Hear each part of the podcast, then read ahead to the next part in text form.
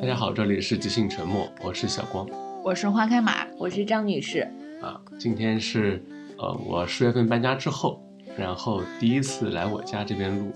呃，张律师和花开马都是第一次来我家，嗯，对，是是你们表示对我家非常满意，嗯满意满意吗？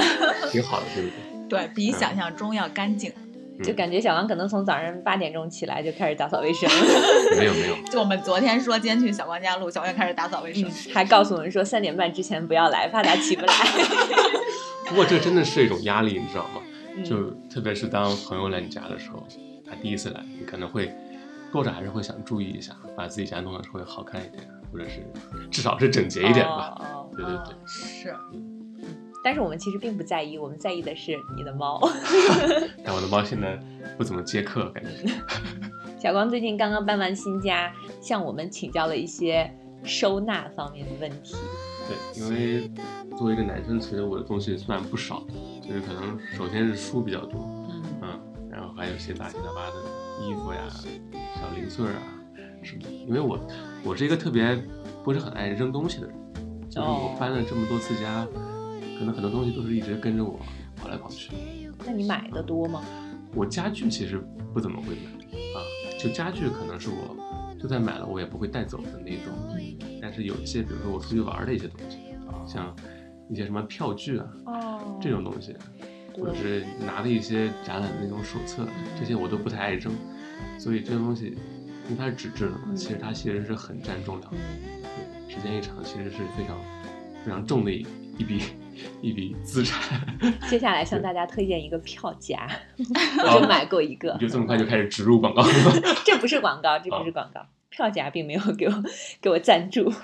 然后我们上一期的时候是有一个植入广告的，就是应该还、哦，淘宝的那个是吧哎对，在我们今天我们应该是这一期是在十一月十一号发，嗯，所以其实嗯还是有有用的，就是还是可以持续的，就是在就手机淘宝 APP 的搜搜索框搜索“我们爱即兴读书”这几个字，就可嗯以拆红包。 嗯，这个红包在十一月十一日当天是可以用的，就你买东西都可以用。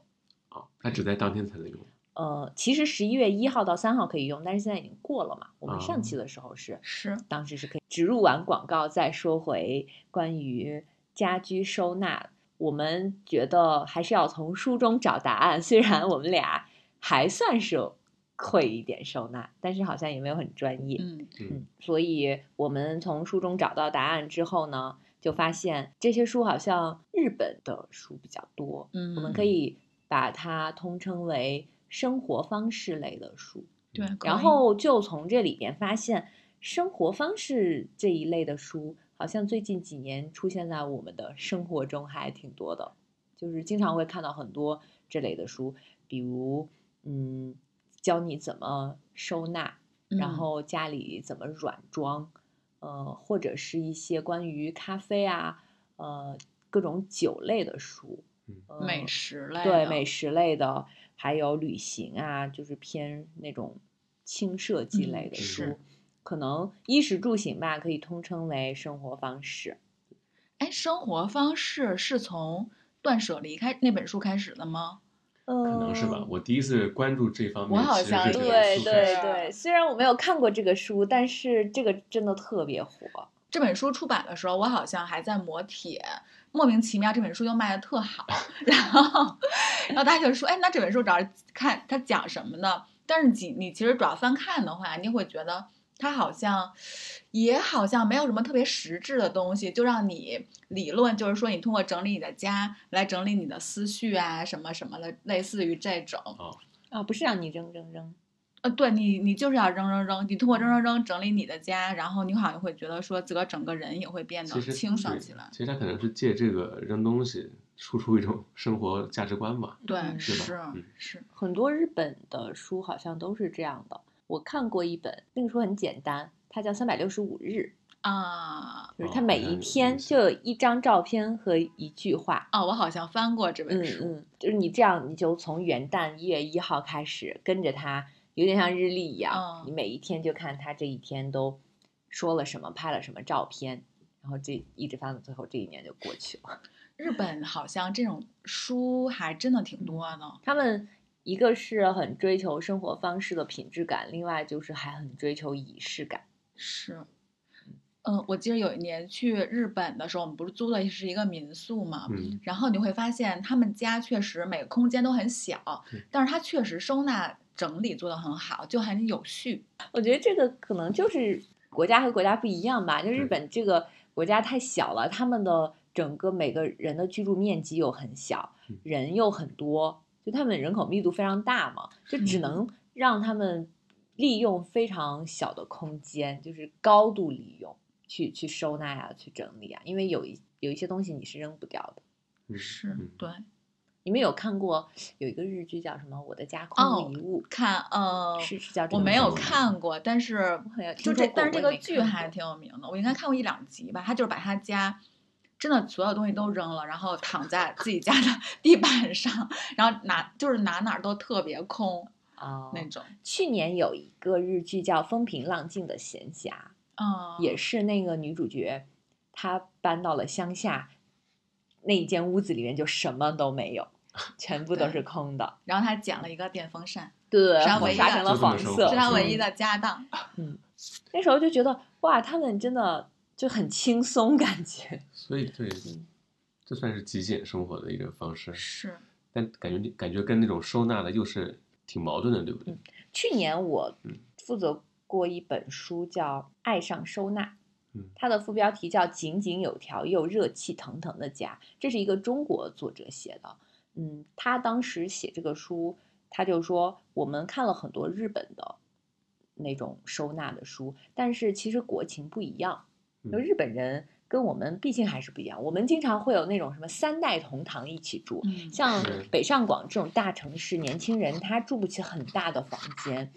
他只能住很小的房间。那要怎么收纳？你有很多东西又扔不掉嗯。还有就是，我们之前看过那个有一个电视节目，就是是著名设计师，比如说青山周平。嗯，他当时为什么火？就是他帮一个人家里改造，就改造的特别好， 但是可能过了一年，你会发现这又这家人乱又了搞得特别乱。嗯，就是因为，嗯，还是可能就是思维方式，或者是你对待生活的一种态度是不一样的。我们可能 老一辈人那个时候就非常穷，他就很担心会失去，他内心可能比较空虚，他就会在家里存很多东西，什么都就是都不扔掉，不舍得嗯扔。包括像我们的父母也会有这种情况，他们有的时候会说，嗯，这个东西吧，我放在这儿就一直没有用，但是对我一旦扔掉，哎，哪我一天哪有一个天什么事儿的时候对，是，对我需要它了哦，我把它扔掉了，所以他们就就担心会出现这种情况，就存了很多没有用的东西，但这种情况基本上不会发生，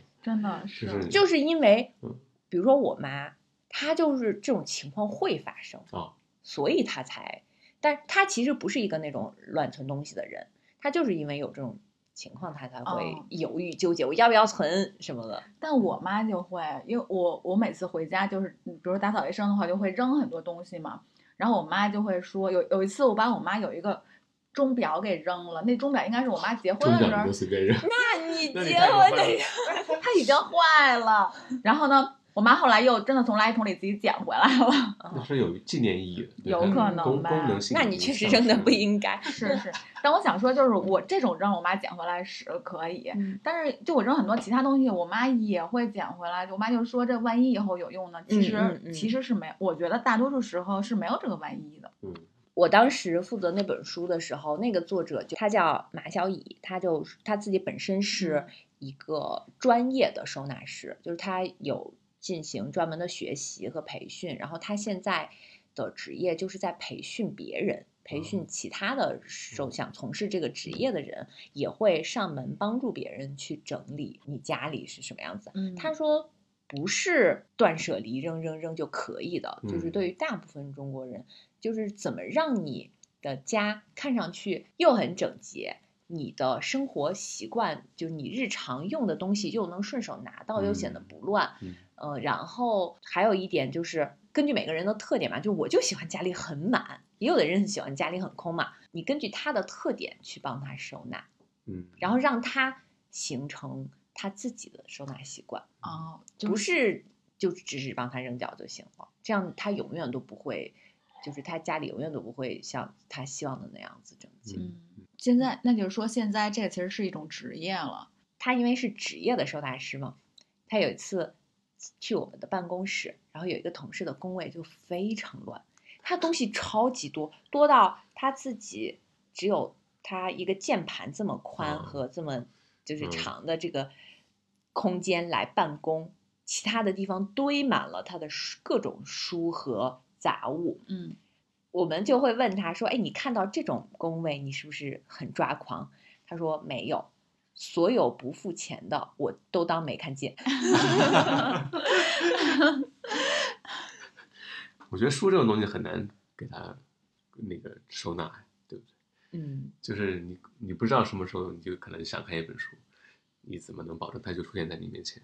嗯，哎，这也挺难。但是我曾经对我的书架进行过一次大改造，我就啊按照。比如说日本那个，就按国别按来，国别来对，香看港、台湾、日本、欧美，哦然后中国现代、当代那样来分。但是没过多久就又乱了，因为你看完之后你就因为你就看完之后随手，对你就插进去随手放进去，而且是你的买的新书你也不会再完全那样。然后后来就其实又乱了，我觉得这个书的整理可能跟习惯也是有关系的，就是有的人他就看完可能随手一扔，或者是对放在不是原来的地方，嗯，但我可能真的会放在原来的地方，哦那你的那习惯、嗯习惯是养成了，是，也不是对养成，我觉得可能就是跟你的性格或者什么有关系。我就是一个非嗯常怕不条理的人。我其实我觉得就稍微乱一点我可以接受，但脏我可能就不太能接受。嗯嗯所以所我以能就是家里面有时候，比如说东西乱放，我会觉得还行，就杂而不乱也还可以。这个时候我们就缺一个植入广告扫地机器人。 最合适的事情。我觉得现在的那个生活方式类的书，嗯，其实传达的更多的是一种生活态度，就是对你对是生活的态度。其实你家里乱一点又会怎么样呢？也没怎么样。但嗯是就是它会整体给人一种我是比较积极的这样一哎个，但坦印白象说，我觉得就是，嗯，就你家里是的样子啊，其实是会影响心情的。就比如嗯说一到周末的话，我还是会，就我一定会抽出时间打扫一下卫生，然后洗衣服啊，把嗯起码是弄得很干净，然后我就会觉得自己心情也会比较好，或者是你本来心情可能比较烦躁的时候，你家里如果你能。呃，把它把就把你家先弄干净了，我觉得心我就能明显觉得我好像心情也没有那么烦躁了。嗯然后就刷个剧啊，然后泡杯茶，然后看个书，就好像觉得没有，就会心里会平静一些。嗯所以我觉得家里的环境其实跟跟住在这个家里的人的心情跟状态，确实真的是还是有关系的。除了收纳整理这一类的书，还有一类的书就是关于饮品。嗯，我曾经特别关注这一类的书， 就是因为我自己就是爱喝的东西太多了，比如说咖啡的书就非常多。这个可能不光日本，什么北欧啊，就是其他的国家也会有非常就介绍各种咖啡怎么冲泡，嗯然后要么就是介绍各种咖啡馆，嗯，就国内好像也出过类似的，嗯，要么就是各种酒，比如说我今天其实带了一本我之前买过的日本嗯叫《日本酒手帖》，哦嗯，它里面就介绍各种各样的日本酒。哦，虽然我喝喝日本酒也很少，但是我觉得这个里边的图很好看。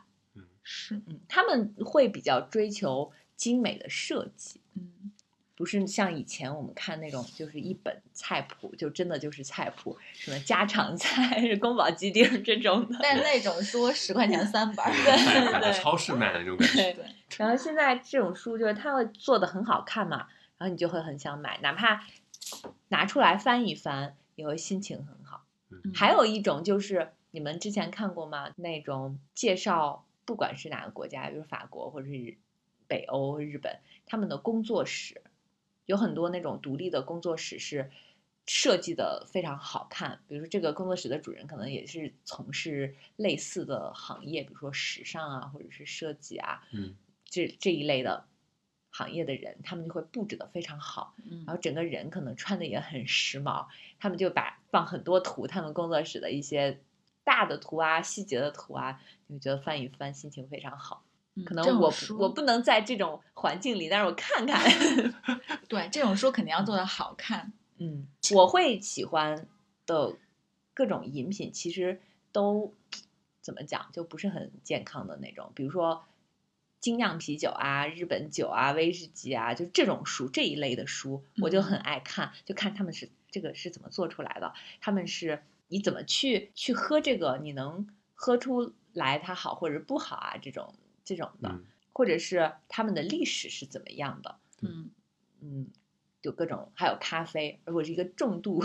咖啡爱好者，就每天都要喝咖啡。就这一类的书，我会有一段时间会比较感兴趣。去年未读好像出了一本啤酒类的书吧？精酿啤酒，嗯，哎对，就那喝起来本如何如何畅想畅啊，对，啤如何酒畅想啤酒，嗯，那本书我还翻了翻，葡萄酒也有，对，就是葡萄酒也非常多。嗯之前未读其实出了很多这一类的，是嗯，鸡尾酒、葡萄酒、但是精感酿啤觉酒。感觉说茶的好像就比较少，因为就是茶好像总给人感觉就是我们年轻人觉得喝茶都是油油腻的中 年人，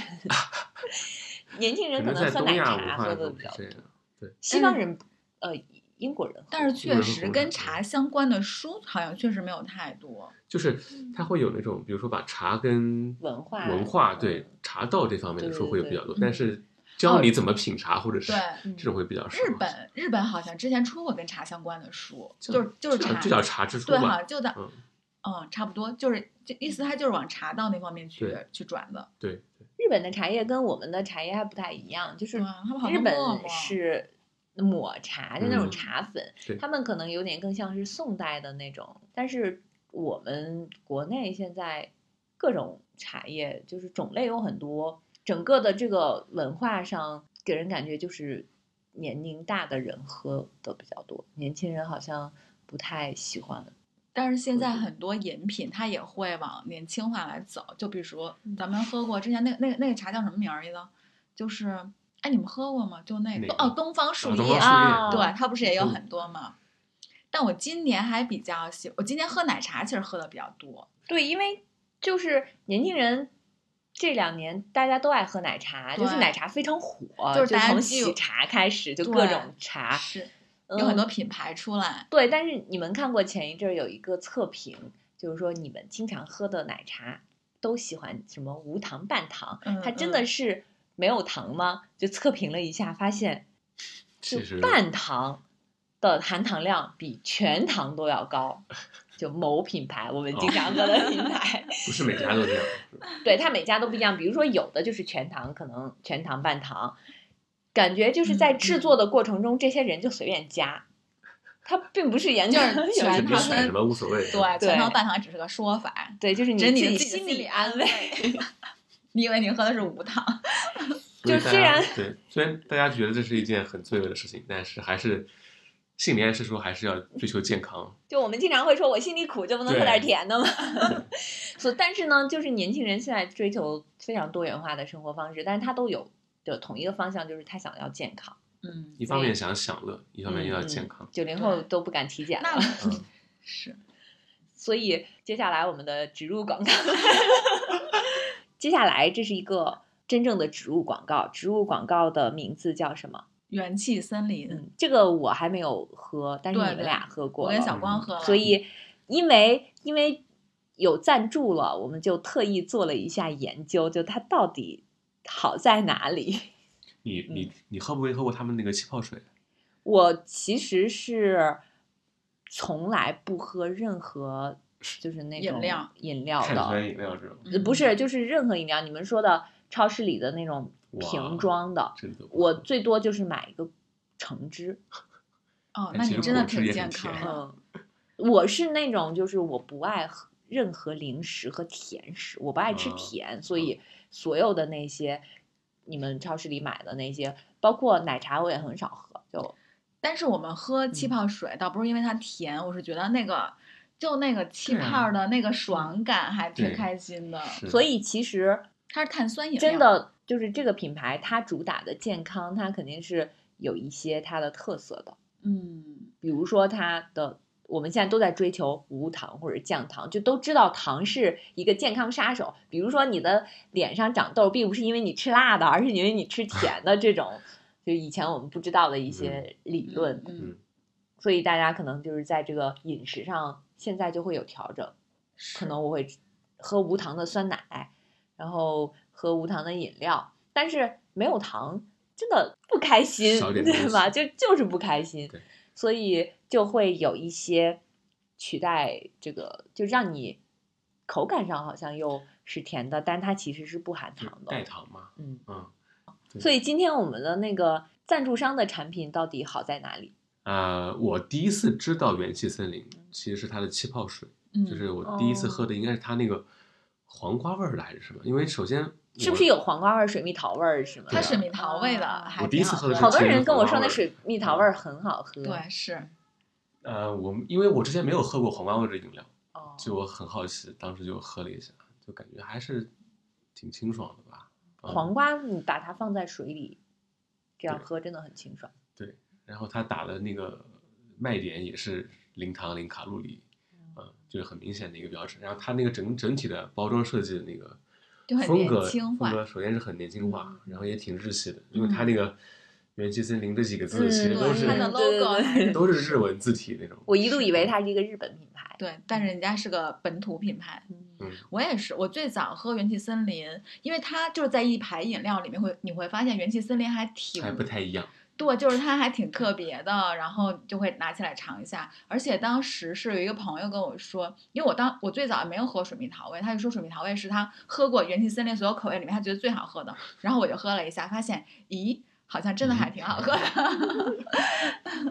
但是元气森林它从今年开始，他们又开始出那个出奶茶、出酸奶，然后这次人这次他们赞助我们的是一箱奶茶，嗯我喝了之后觉得跟跟我在比如说喝了其他的品线下的那种奶茶，就那种真的专门卖奶茶的那种店里卖的那个奶茶，味道还有一点相像。啊嗯那说明其实它做的还对挺好品的质还对是挺它好的品质其实确实还不错，然后它但是味道的话，因为它也是零糖的嘛，嗯，嗯然后但是确实是有甜味的，可能就是你刚才说那个代糖那种。对，对你觉得呢？你喝了之后觉得那奶茶怎么样？奶？奶茶我觉得还好吧，嗯，因为我喝奶茶其实也不 多， 对，可能还是喝咖啡或者是喝喝饮料多一些。这个品牌其实它的品种是很多的，除了奶茶，还有气泡水，还有什对么今年还有哦酸奶然了后它产品线也扩大挺多的，是，嗯，嗯就是大家其实可以根据自己的喜好选择。嗯嗯，想要又健康又快乐的生活，除了喝奶茶之外，还是多看看生活方式类的书吧。 但我觉得好像最近这一两年，生活方式类的书好像不是很火了，嗯没有不像前两那么年火那了，么火了。因为就是可能跟经济形势有对，关系。这两年大家都比较焦虑了吧？前两年的时候，真的你不觉得到处都是钱，感觉人人都有钱，嗯就大概在一五、一六、一七年的时候，而且哦哇，前些年“生活方式”这个词也很热，嗯，就是你说个啥都能给你转往生活方式上拐一嗯拐。对，这两年我觉得一个是大家对外生活方式这个词儿已经免疫了，还有一个确实就是这两年经济形势确实不太好，嗯就生存，大家可能首先 先要考虑生存对问题了。之前的时候，我们也曾经做过这一类的书，就分析现在的九零后其实是不缺钱的，他们的父母可能是七零后，就七零后这一代现在是社会的中坚力量，可能都都是中产了，所以他们在孩子呢都就是家里只有一个，就在孩子给孩子的花钱上也都挺舍得的，他们大部分呢，可能也是受教育程度已经比较高了，就好多父母都是大学生，嗯嗯，然后审美上面，就是这一代的小孩儿也没有穷过嘛，就是跟八零后还不一样嗯。就八零后，我们至少可能小的时候还有我想要什么家里不给买的这种情况，但是九零后就很少了，所以他们的可能审美也有所提高。就明显的感觉，比如说经常会说九零后一不开心就辞职了，也不太想买房，嗯所以对他们就更愿意去追求与众不同的这种生活方式，或者是比较新的生活方式。嗯，但是可能九零后已经到了中年， 这两 年发现生活也很艰难。不愿意花钱了，对，就这一类的书可能又不是刚需，不是教你怎么赚钱。嗯，我有的时候觉得生活方式可能是一种自我解放，就是怎么说？因为我们之前一直，尤其是八零后嘛，我们之前一直都是家里面让你怎么样你就怎么样嗯，然后所以我觉得最早生活方式出来的时候，好像有一种就是解放了那个感觉，就是你要你可以按照你自己稍微按照你自己的想法，嗯，然后去去弄一下这个。你如果你想吃，你就可以关注一下这块儿。然后你想，嗯，就是你不觉得以前以前我们家里面追求的是说节省跟节俭吗？但后对来其实追求的是说舒适跟自在。我觉得这个可能真的是一种，就是一种。就是一种解放，那可能我们已经过了那个阶段了。现在大家都觉得说，稍微有一点自我回归的时候，你也不用太刻意强调这个事儿了。一件事情被说的太多的时候，它就变得不那么时髦了，感觉对，嗯就是是最早那一批追求生活方式的人，就是想要与众不同。是嗯是，就比如我以前出去吃个饭，就就一起吃了，然后后来就变成我要先拍照， 我要怎么样拍的好看。对，它其实是一种相当于是给自个儿贴个标签似的，嗯就是你嗯每次你的、你的朋友圈，然后你都是去吃呃吃的都是这样的嗯饭，然后拍的都是这样的照，嗯大家可能就会觉得说，哎，那这个人就是一个这样的人。嗯对所以生活方式好像后来变成了一个人自我标榜标的，榜他的嗯对，就是一个就像是一个标签，前几年就有这样的，他可能就是生活方式追求的比较超前的，他自己也会写很多书来，就其实书里也没啥内容，就好多那种好看的照片，对，是就变成对了是生的活方式博主。去个西藏、去个大理什么的，对拍拍照就可以去。看我们之前家长教育我们，或者整个社会会教育我们说，大学毕业之后你要找份工作，安安稳稳的生活，然后结婚生子。但是如果说有一个人他把工作辞了，他买了条船，然后去去航海的时候，我想说的是，如果 说这个人就是。肯定会有，比如说有媒体写他的时候，一定一定会说他的环游对世界他的这种生活方式是怎么样怎么样的。嗯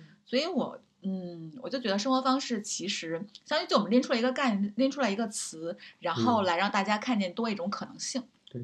向往的生活嘛，其实对就是你是可能短时间内你自己无法实现的生活，别人帮你实现了。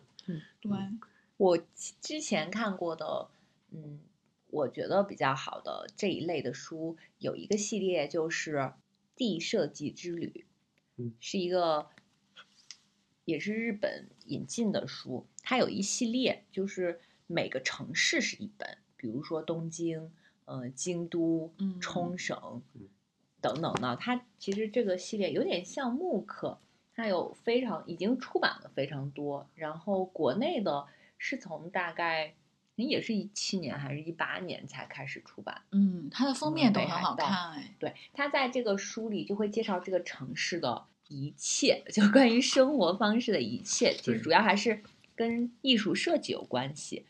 比如，就我们很熟悉的东京，这个主编叫长冈贤明，他就会先有一个图，就会介绍这么这嗯么多美食，他嗯会在地图上给标出来。你你嗯甚至可以把它当做一个什么旅行手这册个去对打还卡是。它是这种进入式的，对，嗯对，呃，深他会入介当绍地一些当地的景观，比如说美术馆、博物馆，还有美食，有一些咖啡馆啊、酒店啊，设计得非常独嗯特的酒店，嗯嗯还有一些就是他们有一些有代表性的人，可能是设计师啊，或者是就做一些就是跟生活方式有关的一些有代表性的人，嗯，比如他可能会介绍日本民艺馆和他的什么馆长，就跟我们看的普通的旅行手册还不太一样，旅行手册可能就是介绍 东京塔在哪里，对什么对什么，嗯它没有跟一个当地的人的一个互动，对，这这个个这就个环非嗯常境沉浸式，就你觉得已经变成了一个东京人去对东，京，它是有点人文的那个感觉，嗯就不是只是告诉你景点儿事儿的那种。对，而且像日本他们的咖啡文化又很就是很丰富嘛，就会介绍很多好喝的咖啡馆啊，一些什么酒吧呀、嗯，酒店啊什么的。我觉得去日本的话，还是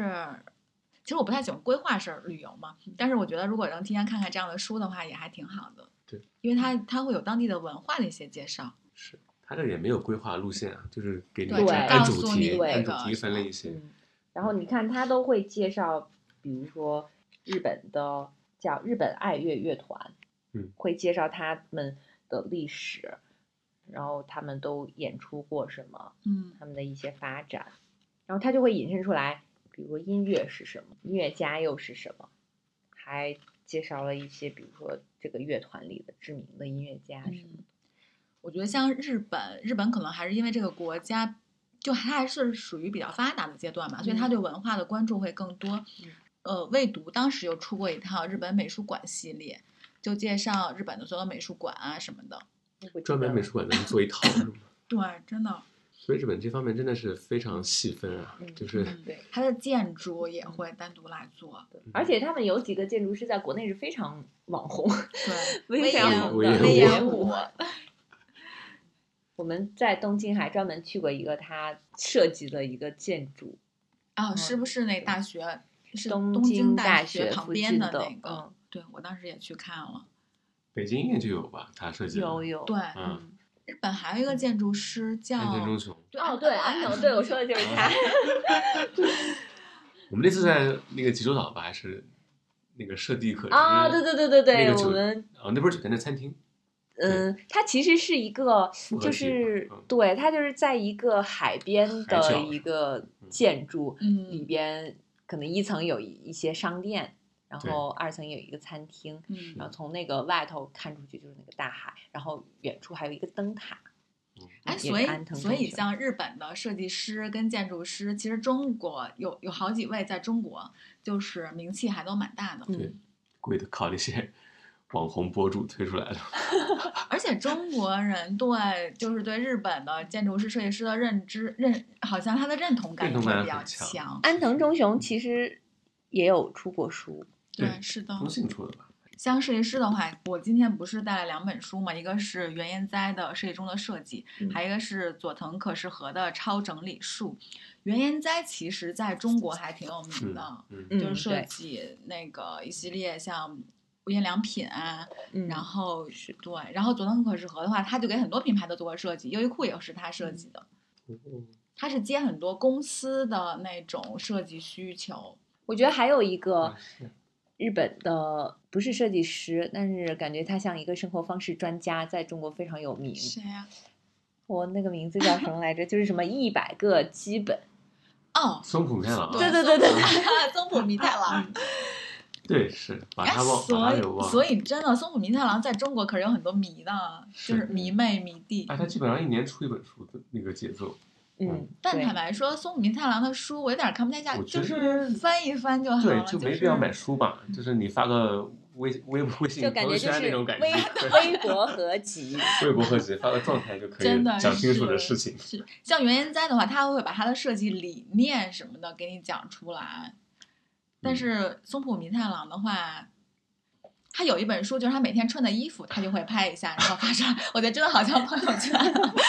好，但谁这种艺术？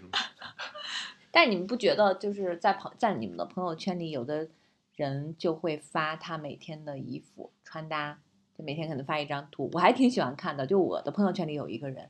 我 就坚会持每天都发，他也不是每天，他可能会近期他又发一个合集，嗯嗯发几张图，然后我还挺喜欢看的。就他因哦为他搭配的很好看，然后他拍的也很好哦嘛，。也有可能。我在小红书上有时候也会看一下，比如说秋冬穿搭。所以生活方式这个事情，你可以做的很深，但是嗯也可以做的非常日常，对哎对吧？像松浦太郎这 种，嗯对，其实每个人都可以做这样的事情，我感觉。我觉得很多读者他们喜欢是因为可能他向往，但是他又不知道该怎么去做，所以去看别人。嗯但稍微可能有一点自己想法的，他可能从模仿开始，慢慢的他会发展成自己的风格。是。哎，我现在觉得好像一件事儿你记录久了，它就会变成你的生活方式。嗯像之前你给我推荐过，就是韩国那个女孩儿。啊，她修会读每天对她每天会拍摄，就她会剪成那个 vlog 嘛，嗯，每天拍摄自己的日常，其她实那很就变成火她的的嗯生活方式了。对他非常火，他因为是独自一人生活，哦，而且他就会把他日常的那个做什么，今天吃什么，他有特别多的做饭然后吃饭的这个视频。所以一件事情，当你真的坚持做下去的时候，我是一七年还是一八年？一八年好像关注他的，就会看他的视频。到去年他就已经出了三本书了，而且我看他在视频里翻书，不是单纯的图片，有非常多的文字。不知道国内有没有人想引进这个？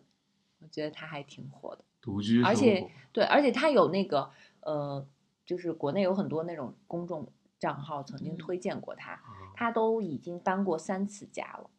那有意思你刚才说独居生活，我想起了那个一个人生活嗯的对第对一对年，对一个对人生对活的第啊 N 年，我也想到这个嗯对，是那个从第五年、第九年，后来对他真的结婚了。 哎，他结婚了，嗯，他可能四十多岁的时候结婚了，这他不就太画是的那个漫画，画了就是很多日常的细节，比对如说是我一个人生活，我生病了怎么办？那个时候我记得我看那个书的时候，我还在上大学，还是还没上大学，很多人其实没有这种独居的体验，大嗯部分那个时候中国人可能还不像现在一样。嗯，就是我们都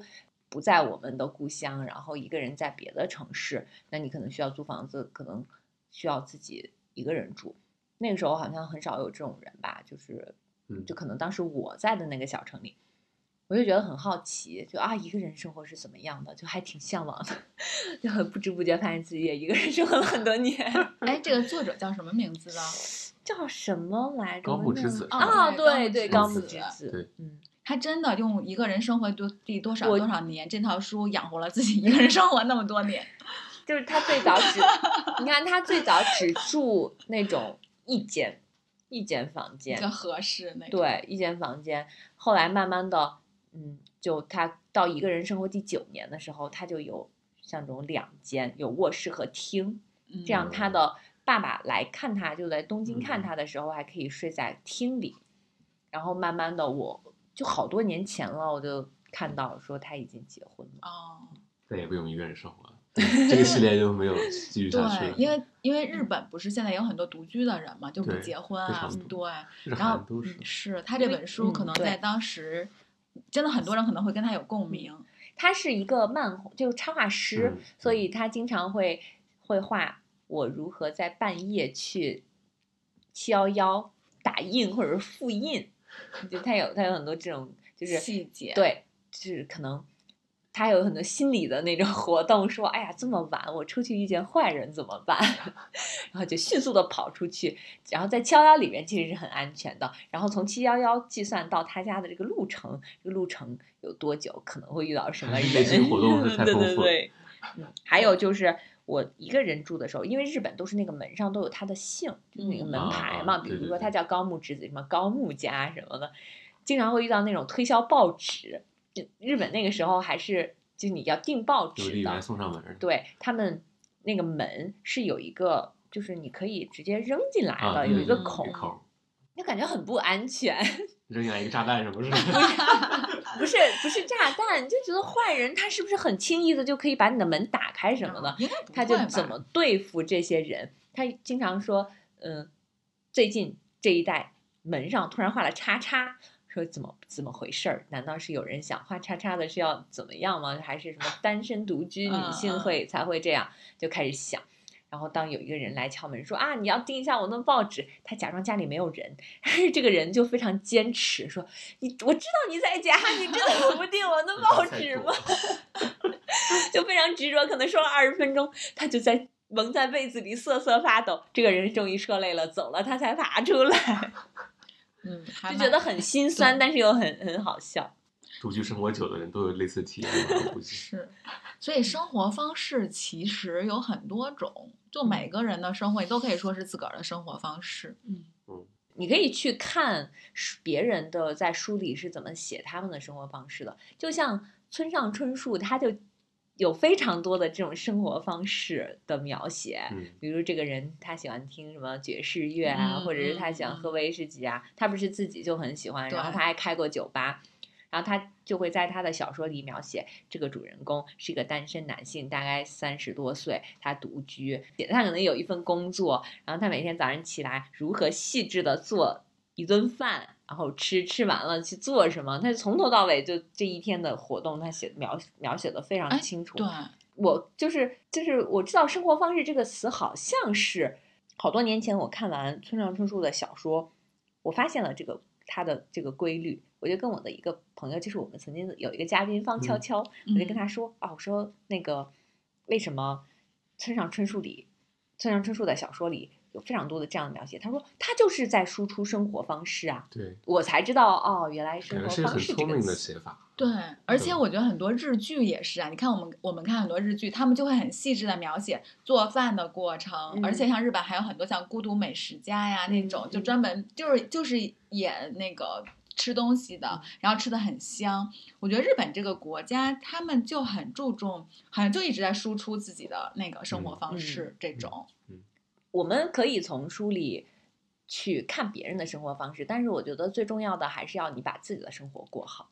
对嗯，我觉得生活方式真的只是一个词，一个概念，但是每个人，就你每个人的生活轨迹，就是你自个儿自己的生活方式，所以还是嗯要找到很一种让自己稍微舒适、自在一种的一点的活法，其实就好了，也没有必要完全照搬别人的或者去怎么样啊什么的。所以，那在节目的最后，我们还是要再提一下我们的那个 赞助商的名字叫什么，嗯元气森林，请大家能生活的更健康。对，元好气的。 满满，因为元气今满满对我们录这期节目正好是秋天，然后我们来的时候还跟小光说，现在外面就是路上色彩很缤纷，真的黄色、红色啊，所以这期我们就聊得比较轻松。，对，但其实其实已经冬天，因为今天正式供今暖天了。是哦，，今天是对立于冬吗？北方，今天是立冬立冬，立然冬后对北方人来哦说，，要吃饺子， 妈呀，这是我来北方南之后方人真受不最无了。法适应的一件事情。好，今天晚上我们要回家，祝大，家冬天快乐，拜拜。拜拜拜拜拜。